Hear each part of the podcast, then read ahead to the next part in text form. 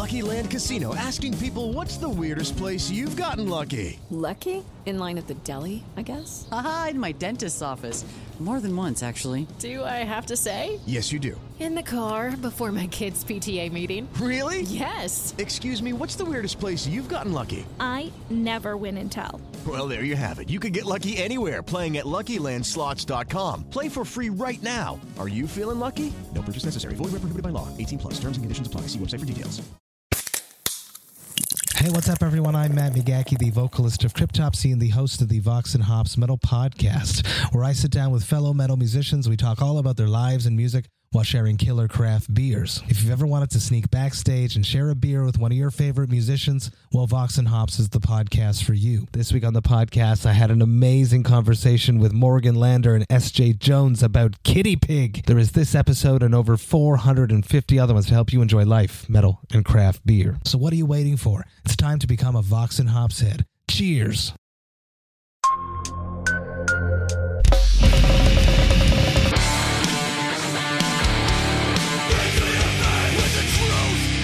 Welcome to the Punk Rock MBA podcast. What's up, everybody? I am Finn McKenty. This is the Punk Rock MBA. Today's episode is a bonus episode. This is the audio version of an interview I did about a year ago with my friend Biggie. He manages a bunch of bands that you may have heard of. For example, Knocked Loose and Every Time I Die, among many others. He is the owner of Good Fight Management, who manage probably, you know, if you're into like the heavier side of hardcore or the more hardcore side of metalcore, they probably manage about half the bands that you listen to.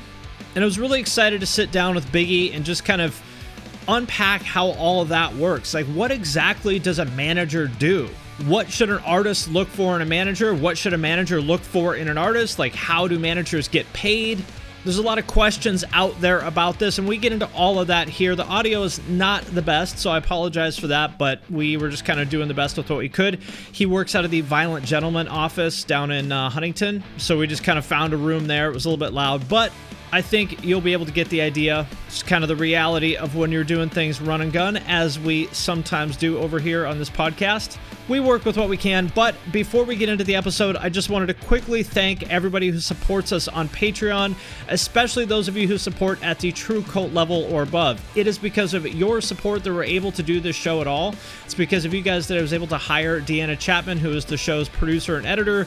She is amazing. She makes this whole thing happen. There's no way that I would be able to do it without her, and there is no way that we'd be able to bring her on without the support of all the patrons. So thank you very much. If you're interested in supporting us on Patreon, there's a link to that in the show notes. And with that out of the way, let's get into this episode. I got into this by meeting the Orange County hardcore bands, the Throwdowns, 18 Visions, Bleeding Throughs, becoming friends with them, ending up going on tour with them.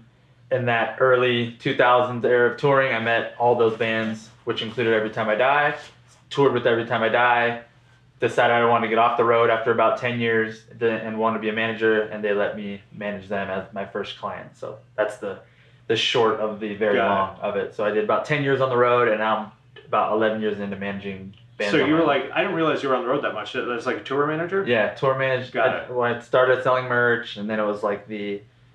Uh, we also need someone to like hold our money while we, you know, or, or Yeah, whatever, yeah. handle the basic logistics. So I, I would start tour managing uh, from going from a merch guy and then being the guy that would hold the money and then being the guy that would go settle at night then being the guy that would call the label then being the guy that would deal with the van when it broke down then Right. you know before I knew it I was tour managing And that was kind of the beginning of when bands, like in our world, even started having Yeah. tour managers. Because Totally. before that, was like a tour manager. What the fuck are you talking about? absolutely yeah it wasn't I didn't really have So you like can split zero dollars, you know, six ways.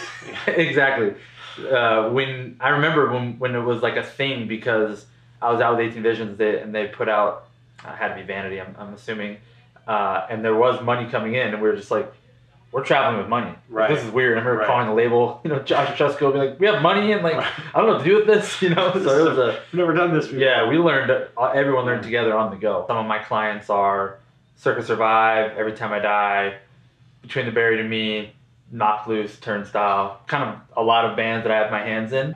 Can you just explain exactly what a manager does and doesn't do? Like, do you book shows for bands? Do you help them Sure. find a label? What do you do and not do? Well, it's funny because that's a very common question, and if you like ask my wife, for example, who knows me very well, she'd be like, I don't know, like sometimes he's talking about this, sometimes, but they don't. No one really knows. That's not in it. But uh, my friend explained it almost better. What we don't do, it's easier to explain. So everyone's first question is, so like band goes on tour, you like book the show? It's like no, that's the booking agent. Oh, okay. Well, like if they get like a contract, do you like go over that? It's like yeah, but technically their lawyer really goes over that. It's like oh, okay, so you're the guy like that's on the tour with them and like making sure. No, that's that's actually the tour manager. You don't know? do shit. I don't do anything, which is the biggest secret in the world. Just kind of get into management, you don't do anything. Um, but it's truly everything else. It's a liaison in between every decision there is, from from tiny decisions like shirt designs to big decisions on what deal we should take to sign to a label, uh, and, and everything in between. And a lot of it, as we get older, is straight up therapist, psychologist. You know, just having time to deal with someone who's having a hard day on the road or having a tough time now in their marriage or missing their kids, like that kind of thing. That's a huge part of it. But like Someone's It- like, I don't know if I want to tour anymore. Totally. But yeah, I get those calls all the time Yeah. from bands that people would go like, you know, like that, that happens. But for like nuts and bolts and probably your viewership to understand and like really get it, it's like we just we deal with all elements of business for the band. And while there are other people that help, business managers, booking agents, lawyers, all those people that are all part of the team, if you look at it as all those people are up here, I'm in the middle liaisoning info and or getting info from the band back and forth to those people, making sure the ship runs and making sure the booking agent stays on track and making sure the merch is ready to get on tour, making sure we have a crew booked, making sure visas are ready, making sure flights are booked. I mean, it seems kind of endless, but at the same time, like it's it's it's just seems like whatever slack there is, mm-hmm. we pick up, and for better or for worse. So like when I started managing, there was no social media, and now that's a huge part of our life. Like we have a mm-hmm. social media department at Good Fight because there is such a demand for it and so many platforms. Like there's no chance I could keep up with understanding those platforms, let alone mastering them, let alone then implementing them. I need someone else to do that, and it's at that point where sadly, like So your job as a manager is to put together the team that will do a great job of running that. Exactly. Not necessarily doing it yourself. Right, and and every management company is different. Like some people handle others things that other people don't. I handle things for certain bands that I don't for other bands because it was like an old thing that I regret doing. Like I never want to be the business manager for any bands ever again, but I am the business manager for a couple bands Uh-huh. because it's just I'm not gonna all of a sudden say, hey, you gotta like pay this other dude five percent now Right. just because Right. that's just not cool, you know? Well, before I get into the other questions, that is one thing I wanted to clear up because I think it explains a lot of things in the management world and things that do and don't make sense. How do managers get paid? Do they pay you a salary? Do you get a percentage? Like, how does that work exactly? Everyone's different, of course. Got to start off by saying that. But generally, the industry standard is the manager will make 15% of every dollar. So if a band goes out and gets paid a thousand bucks, manager gets paid 150 bucks. The band goes out and sells thousand dollars of merch, this is where it gets gray. But a manager makes 15% of that.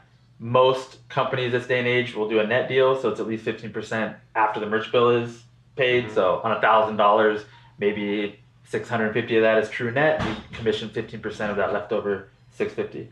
But it's also across the board. So any deal, you know, whether it's album deals, royalties, it's every dollar. And like I said, it's it's it's a sliding scale and a, a, So if they play their song in a Mazda commercial, that's part they make 20 grand and we get 15% of it. You know, yeah. so it's, it's supposed to be on every dollar. It doesn't always work out like that because when the band goes to Europe and expenses are high, I'm not going to be like, hey, you owe me 15% of the $1,000.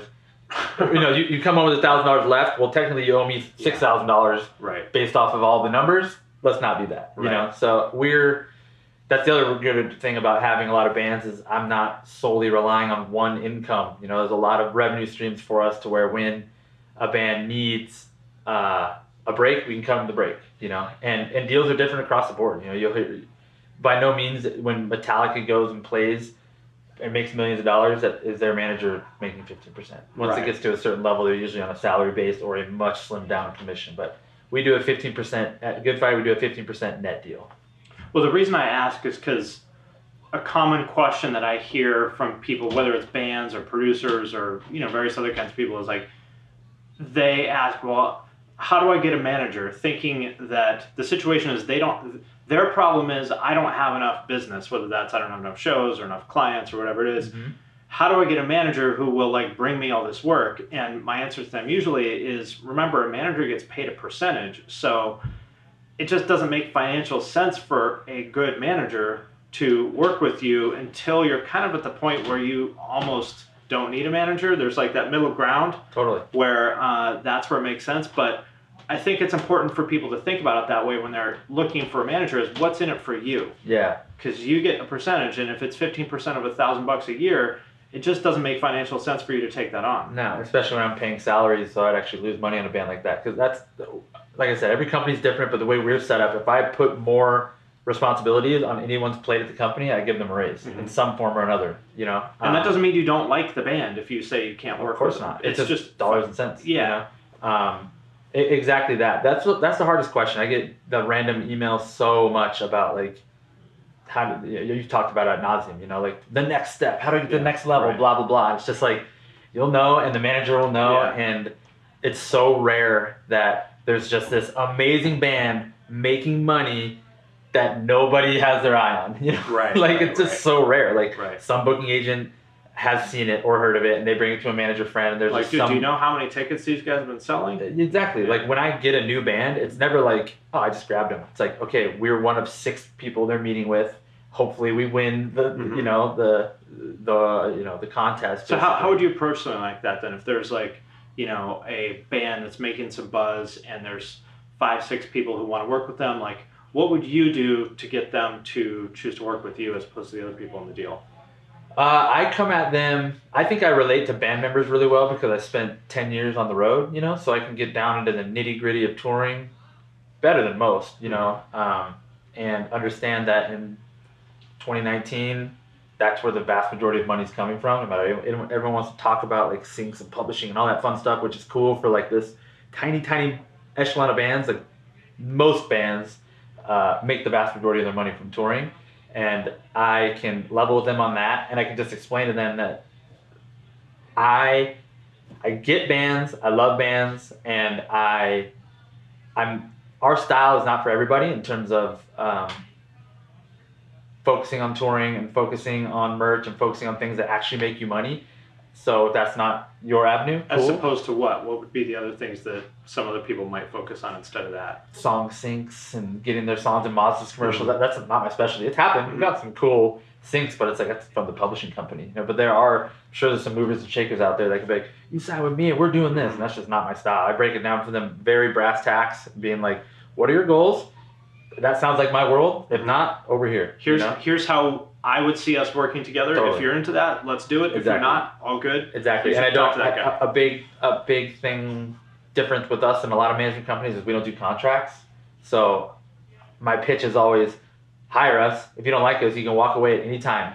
There's no contract in terms of you sign with us, you're with us for three years. There's no sunset clause, meaning like if I booked you a tour in a year and a half and you fire me, you still owe me money on that tour. It's like, I mean, very rarely happens. It's like if you don't want to work this anymore, you go, I go. I think that's kind of appealing, you know. That's See, that's interesting to me because, you know, there's lots of times when I've been working with people who obsess over redlining a contract, five rounds back and forth on it. And I, I, I get that. Obviously, you know, there is a legal argument to be made for that. But to me, it's like, are any of us ever going to litigate over this? Because Right. it's like six grand. No. So either we trust each other or we don't. Right. Yeah, and especially in the service-based industry, where like I get it, if you're a label and like we're putting in hundreds of thousands of dollars potentially into this, and like Yeah. gotta have some contracts there. For us, it's like it's time. It's really it's time, you know. And I get it; it would be And terrible. Would if- you want to like lock somebody into a Dude, I- you know what I mean? I have some crazy stories where like I've been managing a band. Like they left a manager, I'm now managing them, and they had to be like, dude, they like showed us this contract we signed a long time ago, and we are screwed if we don't stay with them, and like Yeah. lost the lost the band to go back to them. It's either like you can manage us and pay them for two years, Yeah. and then we're free. And I'm just like, that sounds insane. So as a manager, like why, Why would you wanna be like that? Why, why would you want to work with somebody who doesn't want to be with you? I don't understand that. I don't understand it either. Maybe like I said, it's maybe it's like they have to. I, I don't know. Yeah. It's an ego thing, or it's just like cutthroat from an era that they're Right, from, right. but. Maybe coming from punk hardcore touring, I'd just be like, that sounds terrible. Like, you how could wanna- you even have that phone call? Like, like after they realize that they're locked in, you're like, okay, well let's uh, let's talk on Monday about you know what's going on with this tour. Like, yeah, it's, I, it just seems to be the weirdest call ever. it's crazy and, and you know i have some friends that i respect as managers that do contracts and they have some horror stories where it's like dude i worked three years on this band when nobody cared and it started getting traction we started getting the things lined up you know let's say back then it would be like a warp tour or whatever like some big like potentially career changing scenario and then you know johnny sexy manager comes around and i want to be with them because their bands are mm-hmm. bigger it's like i just got screwed on three years of my life so it's like i don't want to say i don't want to like you know shit on someone Yeah. that does contracts but I don't think that's the case most of the time. Yeah. You're talking about you know the minority. So in the majority of the time in my life, I work with more established bands uh, with long careers, and it seems to work out for me knowing that the door is open on either side at all times. That's just yeah, I'm, I'm to do it. not talking shit on contracts and there's a time and a place for them. I, Yeah. My thing is just like arguing over, you know, whether the comma should be between therefore and and. It's just like, dude, who, like, we're not like if, if we're talking about like the rights to the next season of Stranger Things, sure, let's make sure every T and Yeah. I are, you know, but for most things, it's just like either I trust you or I don't. And if I don't trust you, no contract in the world is going to stop you from trying to fuck me or vice versa. Totally. You know what I mean? Totally. Like, if somebody's a snake, they don't give a shit what it says in the contract. Yep. Yeah, exactly. And, and there's just never been a time where I'm like, Like, people think it's some magic talisman that, like, you hold it, it says this in the contract, like Yeah. it's a, a garlic to a vampire, and then, like, it's going to suddenly make you, like, unable to be dishonest. It's just not how it is. Yeah, people think there's a lot of magic. People think like that band, man, that dude manages this band. If I sign with him, we'll be the next this Yeah. band. And it's like, let me tell you something. If that dude could make the next this band, he would have already done it. Exactly. So there's some magic with that band, and that's the like I deal with that all the time because like I don't manage the hugest bands, Yeah. but I mean they're all great career bands that like I'm so lucky to have the roster I have. But I don't have anyone that's sold out, you know, Staples Center or even arenas, Mm-hmm. you know, like. So when I hear that being like people I'm going up against for like a new client, it's like, oh, they have like this band and da da da, like kind of roster comparing. I'm like, that's great. Like maybe maybe you would be the next huge band, Mhm. but chances are there was lightning in a bottle there, and that's Yeah. why the rest of his roster isn't like that. You know? Well, same way as people like to say that the reason why their band didn't blow up is because the label didn't support them or this or that or the other, as though the label has or anybody has like this magic button. Yeah. As if the label's not going to like, you know what? I don't want Exactly. another huge band. Exactly. I don't want another huge Like band. if the labels had some machine where they just put bands in and like you know platinum albums, they would do it every time. all But- of us would do it all the time ever. But even know? the biggest label or management company has lots and lots of flops. studs, yeah. Because that's just the way it goes. Yeah, and that's the that's the sad thing about it is the flops take up the exact same amount of time, probably more, than the huge moneymakers. But that's just the game you play. The 80-20 principle Yeah. is so true in management. It's like gross. When I heard that, I was just like, it was like somebody just shined a mirror in my face, and I'm like, you're right. My life. you are right. Mo- most of the money I make are from these easy bands that just get it and go, and people like them, and it goes. And then all the time I'm spending on these bands where it's like I'm trying to fit square pegs in round holes across the board. You know, trying to find their fan base, trying to find the tour to take them on, trying to find the label to sign them. Versus like, yeah, of course you want to play with Turnstile. Right, of right. course you want to take uh, take out every time I die. Like, These are cool bands and valuable bands. Versus some other bands, where I'm just like, please, give me. You know. It is Ryan here, and I have a question for you. What do you do when you win? Like, are you a fist pumper? A woohooer, a hand clapper, a high fiver. I kind of like the high five, but if you want to hone in on those winning moves, check out Chumba Casino. At chumbacasino.com, choose from hundreds of social casino style games for your chance to redeem serious cash prizes. There are new game releases weekly, plus free daily bonuses. So don't wait. Start having the most fun ever at chumbacasino.com. No purchase necessary. Group. Void were prohibited by law. See terms and conditions. 18 plus. Hey, you. Do you have any plans this year? How's that going? Did you get 2020? Well, welcome to a brand new podcast called 2020, where myself, Benny Goodman, And my good friends Corey Payson and Siobhan Cronin from the band Lost Symphony also got 2020. And since the world ended this year, we decided why not just check in with some of our friends in the music industry and see how everyone's doing. We're going to get a candid look at life on and off the stage, as well as the mindset of some of the most successful people in the entertainment industry. New episodes drop every Sunday and Wednesday at 9 p.m. Eastern. And you can listen at 2020-d.com, soundtalentmedia.com, or on your favorite podcast app. But first, I want to thank DistroKid for sponsoring this episode of the podcast. If you're not familiar, DistroKid is a digital music distribution service that musicians use to put their music into online stores and streaming services. So, in plain language, if you have ever wondered how to get your music on iTunes, Spotify, Apple Music, YouTube Music, Amazon, Deezer, Tidal, and many, many more, there's like dozens and dozens of different streaming services.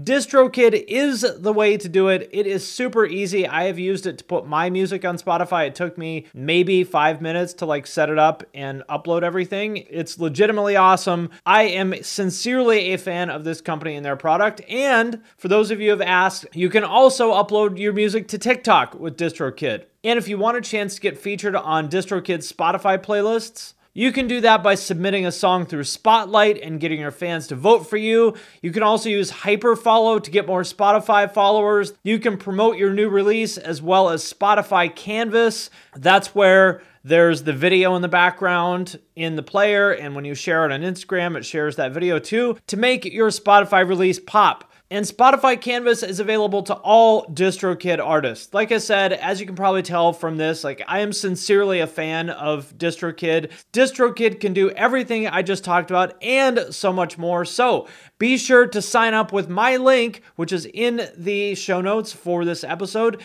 to get 7% off your first year. That link is in the show notes of this episode, or go to distrokid.com slash VIP slash the punk rock MBA. And thanks again to DistroKid for sponsoring this episode. Well, speaking of those bands, like the career bands, uh, it's a, a, kind of segment of bands I've been thinking about a lot, a lot lately. Is like Every Time I Die, Between the Buried and Me, um, Circa, you know, who are not, they're definitely good sized bands, but they're not huge. Uh, however, they will be able to. Play, I think any of those bands could play shows for 30 more years if they wanted Oh, yeah. to. They've found their fan. Their fans are along for the ride. Yeah, Yeah. yeah. What are you? And and and that to me is like what if I was in a band, that's the template I would pursue. Yeah, you'd mentioned that you'd rather Yeah. have like a smaller diehard Exactly. fan base than like a come and go. Like Yeah. yeah, I've watched it with some of my friends' bands that are bigger, and I'll be like, oh man, what's up with the band? It's like ah, last single didn't take off, so we're kind of just stuck home for a year. I'm just like, what? You know, like depending on that is insane. Yeah. Um, So what are the what are the you've worked with so many of these bands, and even the ones you haven't worked with, you've been friends with them Mm-hmm. for decades, I'm sure. Um, what are the kind of common threads you see with bands that have that kind of longevity? uh, commonalities between them. I feel like all the bands that I, I try to focus on a nice mixture. Like I said, I focus a lot on touring. A nice mixture of types of touring they do. So it's cool to be the cool, credible band, but it's also cool to get new fans. Mm-hmm. You know, like every time I die is probably like the standout on all of them, and like the biggest they've ever been, and cool enough to go and play. You know, with whoever the converges of the world, but also like They're they're the coolest now that they've ever been. I right think. you know but they'll and they'll go and play with some like not cool band and be the cool band on that mm-hmm. bill and we've been doing that forever. We did every other warp tour for like over a decade. Mm-hmm. we did even warp tours since from when i was touring with them up until the last one. So Warp Every Tour is to get Pluck new, fans. hey we're this and, and the same thing. They were never the band where like dude we're up against every time i die slot. They they were they did great but they weren't the like pierce the veil of that Right, year or anything like that ever. But what they always did was have young bands talk about it on stage Mm-hmm. and tons of new kids checking them out. Like I've heard, I've seen that name for a long time. Like, oh wow, you watch them, you're walking away a fan. Mhm. Bottom line, they're cool. They play tight. You're at Warp Tour, so you like aggressive music. Like, you're Yeah. gonna, they're gonna win you over. So what I'm hearing there with them is that they didn't sort of reject No, the um, the younger generation Exactly. the way a lot of bands do. exactly. And the opposite. We very much focused on understanding that, like, look, we're asking people to come out and see us up to four times a year sometimes. You know, like, you got to get new people out. Think about what it takes now to get somebody off the couch, away from Netflix, buy a ticket, drive to the show, get in. Oh my God! Like there is just a billion roadblocks that a lot of occur. there. Yeah, Yeah. There's a billion roadblocks that occur. So we need the biggest pool possible, and the only way to have a big pool is to focus on young people, and in our case of heavier music, like girls. You Mhm. know, it's a very overlooked uh, demographic, sadly, where it's like you forget that if girls like your band, you have 100% more people Yeah, right. like potentially at your shows. And so you see the bands that do really well, it's like a nice mix of Mm-hmm. male and females, you know, old and young. I think like a day to remember is a perfect example of that. They've never pandered to like you know the fangirl kind of audience, but girls have always been welcome at their shows Totally. as well as guys. And like to me, that's like the template for how again how I would approach it if I was in a band. Right. And, you know, maybe they remember loses like the dude in the torch shirt or whatever. Oh no. But they gain all the people that go to Warp Tour and Right. go that like spend money on music and potentially are lifelong fans. You know? Right. Like I'll take that all day. And it's I'm not saying you should be like strategic about it and like, you know, cater to that demographic, but maybe don't try to like Consciously push them right away. make the show like an unsafe environment the Yeah. hardest thing Right. possible and like you know that's your band that's your band it is what it Right. is but if you have some way to try to include everyone in every way it's just better for business For across sure. the board you know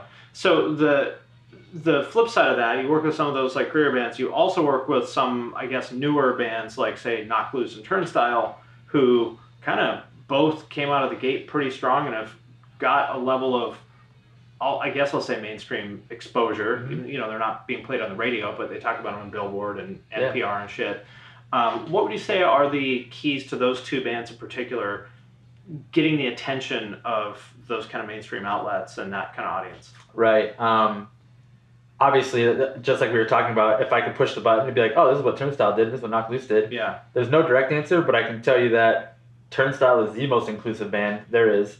And they're a funny one because sometimes the way they make decisions and think and sometimes overthink things drive me nuts. And we'll be thinking, like, this is such a no brainer. Why are we not doing this? Uh-huh. But then we, as 40 year old dudes that sit behind desk all day, have to understand that, like, there is a method to their madness. Mhm. Whatever they're doing, playing the music they're playing, that the average person could, the average even underground music listener could be like, I don't know, so see what's so cool about this Right. There's got to be a method to their madness. Yeah. So I credit them a lot of it. Mhm. You know, they have a lot of contacts. They are juiced in to the underground and the above ground and everywhere else that like in a way that I'm not. So I can guide them as best I can in terms of like managing a career and like being smart with decisions and like Mhm. budgeting and all that jazz. But like, there's got to be some level of like, hey, you know more than me in this. So in that band in particular, that's what I think the case is. They they're on you know on a major label. Mhm. So some of those press looks, those aren't me. That's not me calling up, be like, Sure, we need right. the cover of GQ. Right.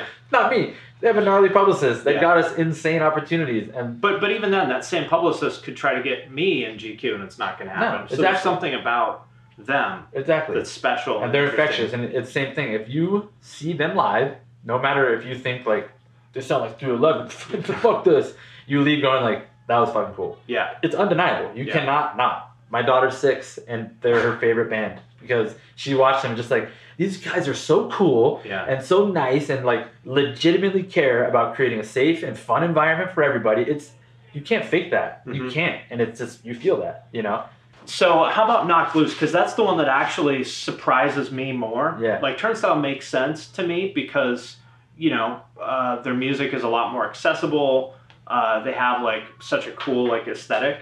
Knocked Loose is the one I, I love. Knocked Loose, but it Yeah, because it sounds like what you listen to. Yeah, back in the day. exactly. but that, that's like nasty shit. They're not like these huge like personalities that um, you know have some larger than life kind of persona, Mhm. but they are getting more traction than I would have ever guessed a band like that could get, and I'm really interested in why. Yeah, I, I wish I could tell you exactly why, because it's the same thing where I'll have people that are kind of like fringe, being like, I hear about this Knocked Loose band all the time. And those fringe people, I can show them like um, Turnstile or even ETID select songs. Yeah. And they'll be like, oh, okay. If I put on Knocked Loose, they're just like, what? Like, this is just straight out, yeah. brutal. Like, Yeah. I don't get it. His voice is crazy. Where's the singing part? You know? But they're along those same lines where they do their thing. And like, it, it's strange because where they take influence from is what we grew up on. Yeah. And it's an era where it wasn't a big thing. Right. You know, like the, the 90s or whatever, hardcore wasn't like some some something that like or even a sound that many people aspired for. Right. And I don't know if it's because this new generation hasn't heard it or they get um, you know the cosign from tons of bands of our generation that all like them musically and personally or um, it's lightning in a bottle or Yeah. the label did you know pure noise is great and they're they're all over this band. Mm-hmm. I don't know the exact reason. Like you know, i wish i had some sexy answer Yeah. but they're they're just awesome kids making very like calculated decisions and everything has a point. There's no mm-hmm. like randomness with art or anything. It's like it is all very thought out from lyrics to color schemes to who they're touring with. They're already on that like when we headline we're going to show you what we like and we're taking out cool hardcore bands and this is what we listen to but we're also not afraid to go support very much not hardcore mm-hmm. bands and grab those kids also mm-hmm. and i've seen it i've seen these kids that are like ready for softer music and they stand out like a sore thumb as this heavy band on the bill and it just always totally works For the kid that, that who's in that crowd that is interested in something heavy, he just found his new favorite band. Oh yeah, and it, that's the same thing. They look they look great on stage Yeah. and play tight. Brian says great, like just cool, inclusive, hardcore words that like if you've never heard that, you're just like, what? You know? what I he's a really good frontman, even though he doesn't have that like huge, larger than life persona. He's definitely very charismatic in a way Yeah. that like you want to look at him when he's on stage or in a video or something. You have a hard time looking away. Yeah, I mean, they defy all the questions that everyone wants of like, how do I get bigger? I need to do this in my world. Do I need to be in a different city? It's like they're from Oldham County, Kentucky. Yeah. Like they created their own thing and toured around their own thing enough to where people just start noticing. And Mhm. once you're undeniably good and undeniably making waves, booking agent takes notice, label takes notice. They say we need a manager. It's just you know that's how I feel like a lot of people that watch this go like, what do I do? And it's like they start small and the bubble grows and the bubble Well, grows. I will say one thing they did, which I think I, I'm sure was a, a, a deliberate decision, maybe even coming on it, was working with Will Putney. I think Oh, yeah. really leveled them up. Totally. Because that first record, I think the songs were there, but the production was it's okay. Mhm. But the uh, the one they did with Will was like clearly leveled them up. Totally. Yeah. I probably don't give engineers enough credit coming from my world of like that's just the artist brain and the manager brain Yeah, are very right, different. right. Like I'm a linear as fuck person. You put me in a spreadsheet and I'm like, let's go. You tell me to like pick out a snare tone, I'm just like, dude, please somebody you know, and, I, and that's just They all I sound know. good to me. Tell me right. which one you like. Exactly. And that's knowing your strengths. I think it's the big thing. Like I know my strengths is like on that linear side, and so I'll hire people or get help from people that aren't like that. So I don't mean to forget Will, but Will's incredible. I think Will's delivered some of the best records for my bands that have had that have a lot of records Mm-hmm. ever. And it's very rare that at least my bands I should say very rare. Mostly my bands like to jump around and there's a couple that stick with their guy and a couple of very jump around bands are like returning to Will. And I'm just like, well Mm-hmm. He's Will- definitely the guy right now. Oh yeah. Yeah. He's definitely the guy and he's broken I mean, ETID are a hard nut to crack uh, personality wise. People think that like I watch the DVD and those dudes just like do keg stands and party all day. Like that is not true. They're old and have like a lot of personalities and now a lot of variances with other bands, other careers, families. There's a lot going on there. So if you can break into that camp, I think you can break into any camp and they love them. If you look at a lot of those, uh, sorry, I mean to cut you off, but I think there's an interesting point. Is like a lot of these kind of career bands don't really fit neatly into any one place. Right. They kind of just weave between a bunch of them. Totally. And I think there's something to be said for that. Right. Yeah, it's hard. It's just everyone wants to be the cool band, of course. Everyone wants to be like credited from press outlets and all that jazz. But like, if not cool mall kids like your band, be happy someone does. Yeah. At one point, no one did, and you would have done anything to have a thousand people care about your band, let alone in one city.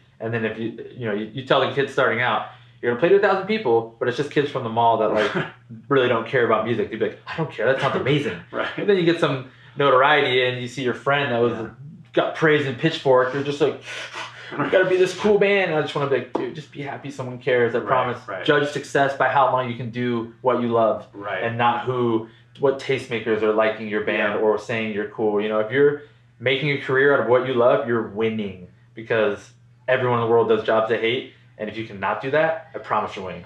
Focus on that side of the positive of it, and you know, embrace this side that may not be the sexiest Mm-hmm. aspect of it. And from what I've seen, I don't really think that the approval of those tastemaker type people necessarily translates into any kind of business. No. Like, uh, do you know the radio station KEXP by any chance? I don't. They're like one of the bigger indie stations. It's in Seattle, and they have a band play there every day, and they put it on YouTube. And I assumed that these bands were all big because KEXP is so credible and everyone Right. says they're so great. And I looked and some of them have like, you know, 1,200 views on this video and their channel has a million subscribers. And I'm like, well, nobody gives a shit what this DJ at KEXP thinks. No, and that's what's funny too is uh, even my bands. You know, I don't want to mention anyone else. So like mentioning my bands, like the ones that get touted as like these cool bands, have less ticket sales than Yeah. maybe like the more embarrassing bands. Or like my best streaming bands are like the bands that from the Warped Tour world. Mhm. You know, like by far, including bands that are signed to majors that have been around longer. Like that's just all demographics are different. So trying to like pick anything you know, do your best to plan and and and be strategic, but trying to say like we're writing a record and we're gonna tackle this Yeah, demographic. right, It's right. just like, dude, that is a disaster story that I've read the ending to so many times. And I'm just like some of my own friends' bands where I'm just like, this band's gonna be fucking huge and they're gonna have fans forever. They have this cult following, and then they write like a pop record, and Right. everyone's like, and they're like, no, no, no, no, just kidding, just kidding. We write like a, we're Right, back, we're right, back, right, it's too late. You know, It's too late. Yeah. Because they know, yeah, they, they it doesn't feel authentic anymore. Yeah. Well, last question I have, um, which I touched on in video, I'll tell you my point of view on it, see what you think. As far as, you know, a lot of people ask me about working in the music industry, like how do I do that? A lot of people think, they ask, should I go to college for music business? And my answer is absolutely not. You just need to get out there and make friends and be in the right place at the right time and have some sort of skill. Yeah, I mean the boring word is networking, and it's just tried and true, 100%. I could be. I'm not the best manager in the world. I'm probably not the best manager in my city. You know, I but I have a big network of people that know me, like me, trust me, and then I have the wherewithal to know that if I want to serve these bands properly, I need all these other people around me to help me serve properly. But to get started, which seems like that's like the question mm-hmm. of of your channel, it's all networking. 100%. I could be the best manager in the world. If I didn't know every time I die, they would have never hired me. And how, and 0% how did you know them? How did you get to know them? Because they're I would obviously from the I would tour with 18 Visions and Throwdown and either play the fest with ETID or they would jump on our tours. And you how know? do you know 18 Visions? my senior year of high school, a kid got transferred into my school wearing an 18 Vision shirt. There was like five Harper kids in Mhm. my class, and I'm just like, who, what? And he happened to know all the all the 18 Visions guys. So their drummer, Ken Floyd, I met him, and he introduced me to that whole like. I went to the school in Fountain Valley in Orange County, and he introduced me to all the Newport Beach guys, and those are the guys that were in those bands, and just literally took me with him. Like, oh, this dude's cool. Come on over. So that's the right place, right time. Right place, right time. Just met a dude. about. Like, and you got to put yourself out out there to do that. Like, nobody's gonna come to your house and pull you off your couch and say, "You seem like a cool guy. Let me introduce you to the world." Totally. Like, you have to put yourself out there. Yeah, and I had to be willing to tour for free. and, Right. you know, like eat shit for a lot of years and take, even when I did start getting paid, take less. I would suggest, like, I just want to make this much. I don't, I don't want to get paid while these other guys are getting paid. Not having the confidence that, Mm-hmm. you know, yet. Um, so there's a lot of eating shit to get to where you are ready to even be a manager or anything in that world, you know. But by by far the biggest, still to this day, the biggest thing is networking. You know, if I need to get on a tour, I can't just submit it through the agency and say like, hey, like look at my band. It's like, okay, who knows Mhm. this camp? Who knows? And I don't need to know. Don't take me right to their manager. If I, if I got to climb a few people to get in the right space in the right room, just to be like finally co-signed by the right guy, or the manager takes my call, great. I'll start however many little steps I got to take. But in my world, I mean, it's a it's text terms, you know, Mhm. text terms with promoters, labels, agencies. You know, it's very very easy. I have this network Mhm. built rock solid, but my network grew on tour. Like I, I when when I'm having an issue with someone on tour and they're playing like I hate this room because of this, like oh man, I've been in that room. I can relate for this. It's like I have a lot of experience and and and the fact that I've toured a lot, I meet those promoters and I meet these uh, people in other cities and other you know whatever. I don't even travel that much anymore. Now with the family, I'm not the guy that like flies to London for the big show or like gets to the New York show for the start of tour. I just it's I have too many bands and I I got to pick my battles. You know I I won't miss a show in SoCal no matter what. I'll be in San Diego, OC, LA, like I'm there. But to get me across the country, it's hard, dude. It's hard. We have two kids and like I run the I run the company and, and other side businesses and like just have my own hobbies. I'm like getting older, like being being away from like my routine of like the gym, jujitsu, and all that just sounds like a nightmare. It's like, do you guys really want me here? Like, I know when I was on tour and it'd be New York and we're stressed out, and everyone would be like, "Oh, and by the way, management coming." The whole Yeah. band goes, the whole the whole band goes, ah, you gotta cater. to-" And it's not like they don't like the manager, but it's just like you're in your One more layer of things to just think things about, to do. yeah. And like this day and age, like I don't, we don't need to get into a room and like meet face to face with my booking agent every day. I don't. We text and talk a hundred times a day.